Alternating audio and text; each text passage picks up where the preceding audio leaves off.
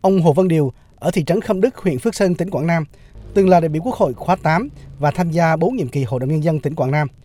Đã ở tuổi 83, nhưng mỗi ngày ông Hồ Văn Điều vẫn thường xuyên theo dõi tin tức thời sự. Suốt gần một tuần qua, báo chí và mạng xã hội lên tiếng vụ ông Nguyễn Viết Dũng, Chủ tịch Hội đồng Quản trị Công ty Cổ phần Tập đoàn Đắc Quảng, đại biểu Hội đồng Nhân dân tỉnh Quảng Nam, đã dùng gậy gôn hành hung một nữ nhân viên phục vụ ở sân gôn ở thành phố Đà Nẵng, phải đi bệnh viện. Ông Điều bức xúc cho rằng ông Nguyễn Viết Dũng không còn xứng đáng với sự tín nhiệm của nhân dân.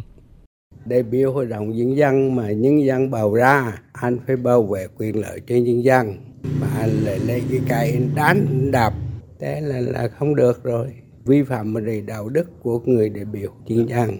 Đảng có tiêu chuẩn của đảng, có điều lệ đảng, có hội đồng nhân dân, có quy chế của hội đồng nhân dân. Hai bên là kiểm tra cho rõ ràng, đến đâu là xử lý cho thích đáng thôi phải công khai không thể bị mặc được làm cho đảng trong sạch làm cho chính quyền vững mạnh lên nếu mà anh xử lý không đến nơi đến chốn thế là mất uy tín gần 60 năm tuổi đảng và từng có ba nhiệm kỳ giữ vai trò đại biểu Hội đồng Nhân dân tỉnh Quảng Nam.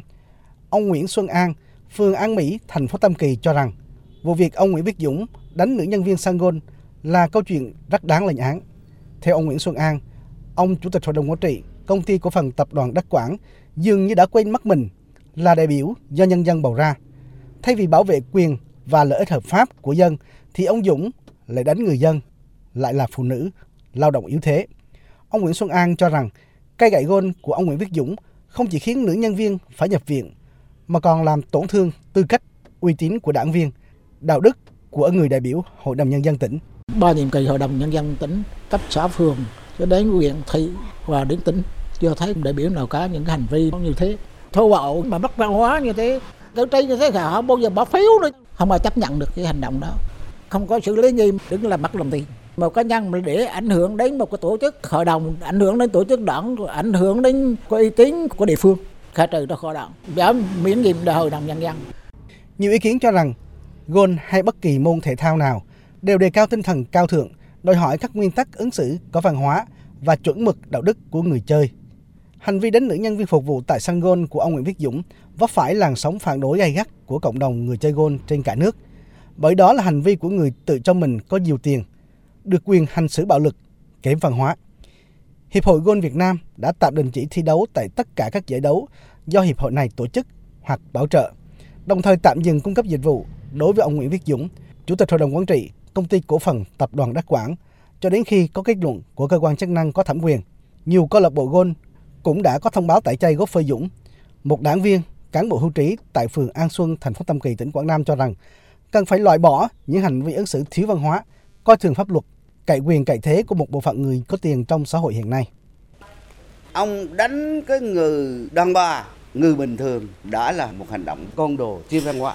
Ông là một, một ủy viên hội đồng nhân dân, một người đàn ông to khỏe đi đánh một phụ nữ. Đây là một hành động vô đạo đức cỡ một tuần họ lấy nhón quá rồi ông xin lỗi. À, không chân thành cần phải tự xem mình. Ông nên rút lui cho rồi vợ giải quyết cho thỏa đáng. Vụ việc này mà để chim chung thì hội đồng nhân dân tỉnh quảng nam và những cơ quan có liên quan là mất uy tín rất là lớn. Dù ở bất kỳ giai đoạn nào thì văn hóa luôn được xem là gốc rễ của mọi vấn đề, là nền tảng tinh thần vững chắc của xã hội. Văn kiện Đại hội Đảng toàn quốc lần thứ 13 đã khẳng định việc tiếp tục đổi mới toàn diện nội dung và phương thức lãnh đạo của Đảng, nâng cao hiệu lực quản lý nhà nước về văn hóa để xây dựng và phát triển nền văn hóa Việt Nam tiên tiến đậm đà bản sắc dân tộc. Theo ông Nguyễn Hữu Mai, nguyên Phó Bí thư Thường trực Tỉnh ủy Quảng Nam, để xây dựng và phát triển văn hóa trong xã hội, trước hết cần xây dựng văn hóa trong Đảng và các tổ chức nhà nước.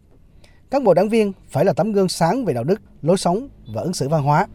Ông Nguyễn Hữu Mai cho rằng, vụ ông Nguyễn Viết Dũng, đảng viên, đại biểu Hội đồng nhân dân tỉnh lại đi hành hung một phụ nữ, người lao động yếu thế như hồi chuông cảnh báo về tình trạng suy thoái về phẩm chất chính trị, đạo đức lối sống của cán bộ đảng viên.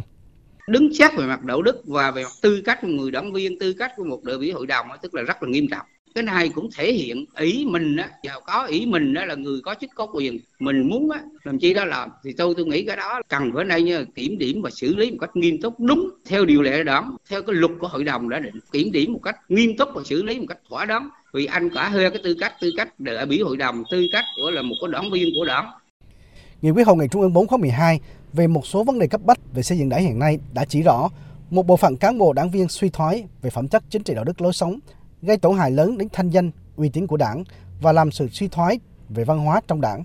Cán bộ đảng viên và người dân cả nước đang chờ đợi tỉnh Quảng Nam sớm có câu trả lời cuối cùng về vụ việc ông Nguyễn Viết Dũng, Chủ tịch Hội đồng Quản trị Công ty Cổ phần Tập đoàn Đắc Quảng, đại biểu Hội đồng Nhân dân tỉnh Quảng Nam đánh nữ nhân viên Sangôn về việc ông Nguyễn Viết Dũng có đơn gửi Thường trực Hội đồng Nhân dân tỉnh Quảng Nam xin rút khỏi thành viên Ban Kinh tế và Ngân sách. Đại diện Thường trực Hội đồng Nhân dân tỉnh Quảng Nam khẳng định trong lúc chờ kết quả cuối cùng của các cơ quan chức năng, Hội đồng Nhân dân tỉnh Quảng Nam sẽ không xem xét đơn của ông Dũng.